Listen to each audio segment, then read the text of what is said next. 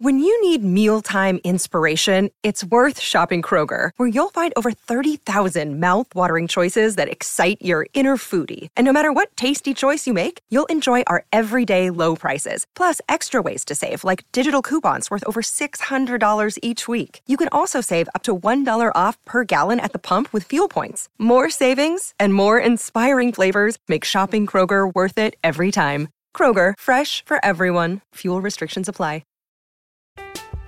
I'm Alex Rodriguez. And I'm Jason Kelly. From Bloomberg, this is The Deal. Each week, you'll hear us in conversation with business icons. This show will explore deal making across sports, media, and entertainment. That is a harsh lesson in business. Sports is and, not uh, as simple you know, as bringing a bunch of big names together. I didn't want to do another stomp you out speech. It opened so, up so many more doors. The show is called The, the deal. deal. Listen to the deal. Listen to the deal on Spotify.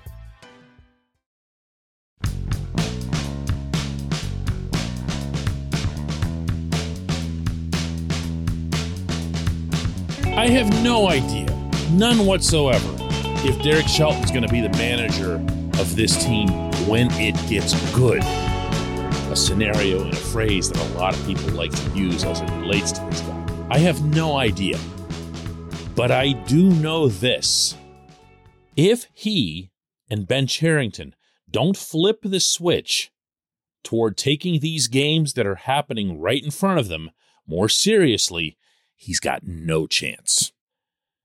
Good morning to you. Good Tuesday morning. I'm Dan Kovacevic of DK Pittsburgh Sports. This is Daily Shot of Pirates. Comes your way bright and early every weekday if you're into football and or hockey. I also offer daily shots of Steelers and Penguins where you found this. It'll be Pirates versus Yankees tonight at PNC Park, 7:05 p.m. First pitch. I know there's going to be people who are going, "Ooh, Yankees are in town." I'm not one of them. Uh, they're just another American League team for me. And to be honest with you, other than the three guys over there who used to play for Pittsburgh, I'm not even remotely familiar with their roster. But hey, there will be a ball game on the North Shore. And you know what? Shelton will be a little bit better of a manager for that ball game than he was over the weekend when he just so very badly messed up in his gross mishandling of Cam Vieaux. I don't need to go over that. If you're pressing play on a show called Daily Shot of Pirates, you know that Vieaux was out there, left out there to die basically for 56 pitches in a single inning. Uh, a scene so cringeworthy that even the Brewers and Andrew McCutchen were moved to comment on it how uncomfortable they were.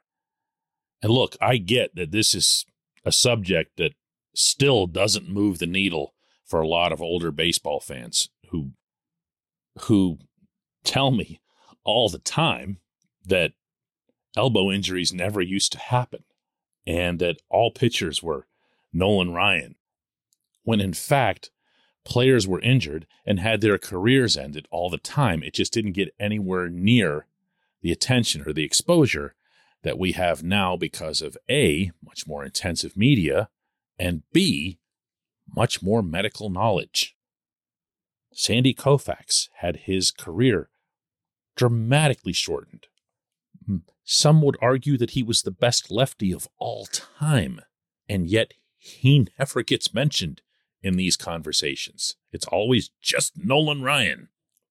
Uh, I'm not going to waste uh, anyone's time here with a whole lot of discussion on whether or not pitch counts uh, are important, whether they're relevant, and whether or not there is such a thing as pitcher abuse. That is what it's called in baseball. It's pitcher abuse. And that's what we witnessed. That's what we witnessed out there. And Shelton knew it. Shelton knew it. You could see it and hear it in his halting, somewhat awkward responses when asked about it immediately after the game. And you could definitely see it and hear it the next day when he spoke passionately about having had multiple conversations with Vieaux. Didn't say what they were about, but one can only imagine. And then on top of that, gathering the entire bullpen together to speak with them and again, didn't let you know exactly what it was, but I mean, what else would it be about? because those guys lose trust in their manager. Those guys think, hey, he could do that to me someday. I'll tell you what, I didn't like it. I didn't like it at all. I won't go so far as to suggest it was a fireable offense, but I will suggest that there are places where he'd have gotten fired or would have gotten really close to it for something like that. This portion of Daily Shot of Pirates is brought to you by our friends at North Shore Tavern, that's directly across Federal Street from PNC Park. It's home of Steak on a Stone, an eating experience, underscoring the word experience. The steak is brought to you partially cooked on an 800 degree stone, and you do the rest. It's a ton of fun, it's a great meal, and it's a baseball atmosphere like no other in Pittsburgh. North Shore Tavern, right across Federal Street from PNC Park. So, how does this happen? How does a manager watch his pitcher out there give up 100 runs? I don't know what the exact count was, but I think there were like 10 batters before there was an out or something farcical like that. How does the manager watch that and prioritize, as Shelton himself would explain later, that he didn't want to bring in a position player right then in that spot in the eighth inning. Why? Well, I mean, looks kind of bad optics wise to take out a pitcher for a position player in mid inning. I guess in some sideways reality, you could kind of buy into that, right? A little embarrassing. But more embarrassing than what we were watching? How does the manager not think to himself, you know what? Even though we had discussed beforehand, before the game, that we just weren't going to use another pitcher there. We just weren't going to waste another guy because there's another game tomorrow. How do you not just step out of that and move into that moment and say, I can't let this happen? Now, in giant but bold parentheses here, I want to throw in that Oscar Marin, his pitching coach, is standing just to his left. Marin should have been figuratively at Shelton's throat over what was going on. It's not the pitching coach's call ultimately, but the pitching coach certainly can make a vocal difference. And he shouldn't be let off the hook here either. But this is what happens. All of this is what happens when you are conditioned as a baseball team, as a baseball management, that the games that are being played in front of you, the event that's taking place before your eyes doesn't matter. This is what happens. That manager in his head is thinking about saving this guy, saving that guy, and not grasping in any healthy way what's right there, what's right there on the mound in front of him. Cherington talked about this too. This was the day after.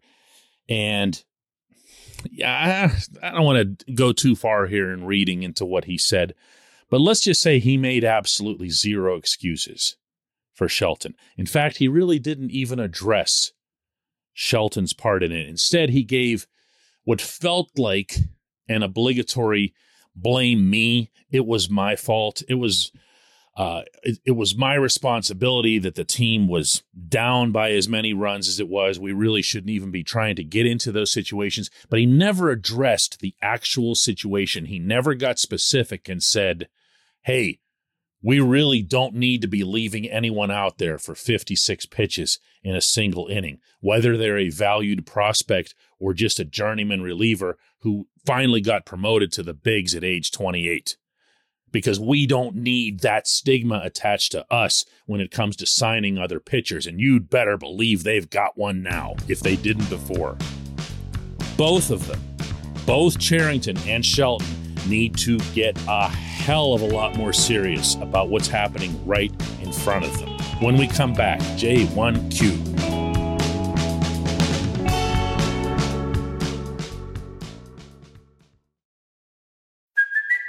It's Kaley Cuoco for Priceline. Ready to go to your happy place for a happy price? Well, why didn't you say so? Just download the Priceline app right now and save up to 60% on hotels. So, whether it's Cousin Kevin's Kazoo concert in Kansas City, go Kevin, or Becky's Bachelorette Bash in Bermuda, you never have to miss a trip ever again. So, download the Priceline app today. Your savings are waiting. Go to your happy place for a happy price. Go to your happy price, Priceline. I'm Alex Rodriguez. And I'm Jason Kelly. From Bloomberg, this is The Deal.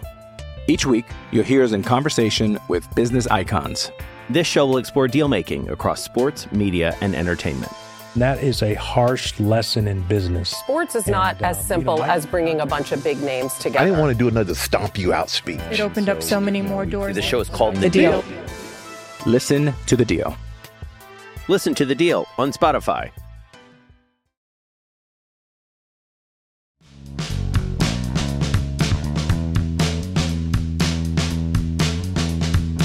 And today's J1Q comes from Tommy, who asks With four established big league players about to come back, do you think Jack Suwinski and Oneil Cruz are safe from getting sent back down? It might sound stupid, but a few young guys are going to go back to the minors. They are, Tommy. I didn't, I'm not laughing at you. I'm laughing at the idea. And I think you are too, judging by the way you uh, followed up on that by saying it would sound stupid. Um, with the Pirates and coming off of that nonsense that I just described in the opening segment, it, it can't be ruled out, all right? But I don't think it's going to happen. Cruz has hit the ball solidly. No one in the organization is or should be remotely concerned with his batting average being around 200.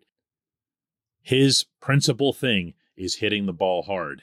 He's done that a lot, and he's done it in a few cases right at players. That's the kind of stuff that they track. Nobody's looking at batting average, and anybody who is probably better off checking the calendar. This is not a statistic that people inside baseball are referencing hardly at all anymore. Why? Because a batter can't control, for the most part, where he hits the ball or where they're positioned. When you're in the big leagues, you're facing 97 mile an hour heat, and all kinds of different weapons in the pitcher's arsenal. You're looking to put a barrel on that ball. If you do that, more often than not, you'll be rewarded, and Cruz will be rewarded. Suwinski, I can't even, I can't even take that part of the question. I mean, he's just, he's been outstanding. Uh, he's been, in some ways, uh, a godsend. Really, this team, this organization, appeared to be so desperately wanting for corner outfielders. Just what, like two months ago? And this kid comes along with that natural swing, uh, particularly at PNC Park, that's going to lead him to either a lot of home runs or a lot of bangs off of that Clemente wall, like the one that he had Sunday against Milwaukee. I'm not going to be so daring as to say that Suwinski's never going to spend another day in the minors. You never say never. If he were to have some kind of massive slump, everyone could very conveniently bring up that he's never spent a single day in Indianapolis. Remember, he came here straight from Altoona. So it could be justified, but I don't see it. Uh, to me, he, in every way, looks like Bryan Reynolds from 2019. Uh, obviously, Reynolds was way, way, way more productive, but this kid's showing pop that's just uncommon across the game. You can't send him down. So, who is going to go down? Somebody's going to go down. And by the way, Cherington did very strongly hint at that over the weekend. As I see it, you've got some pretty easy candidates in Hoy Park, Tucupita Marcano, Bligh Madris. I mean, nobody wants to hear the latter one, but I'm at least throwing out names that are more likely than the two that you brought up. As for who's coming up, that's going to be Kevin Newman, Yoshi Tsutsugo, Ben Gamel, Jake Marisnick before long. And that's going to make everybody very unhappy. I'm aware of that. I'm, I'm bracing for it and eager to discuss it on this program once it happens. I appreciate the question. I appreciate everyone listening to Daily Shot of Pirates. We'll do another one tomorrow.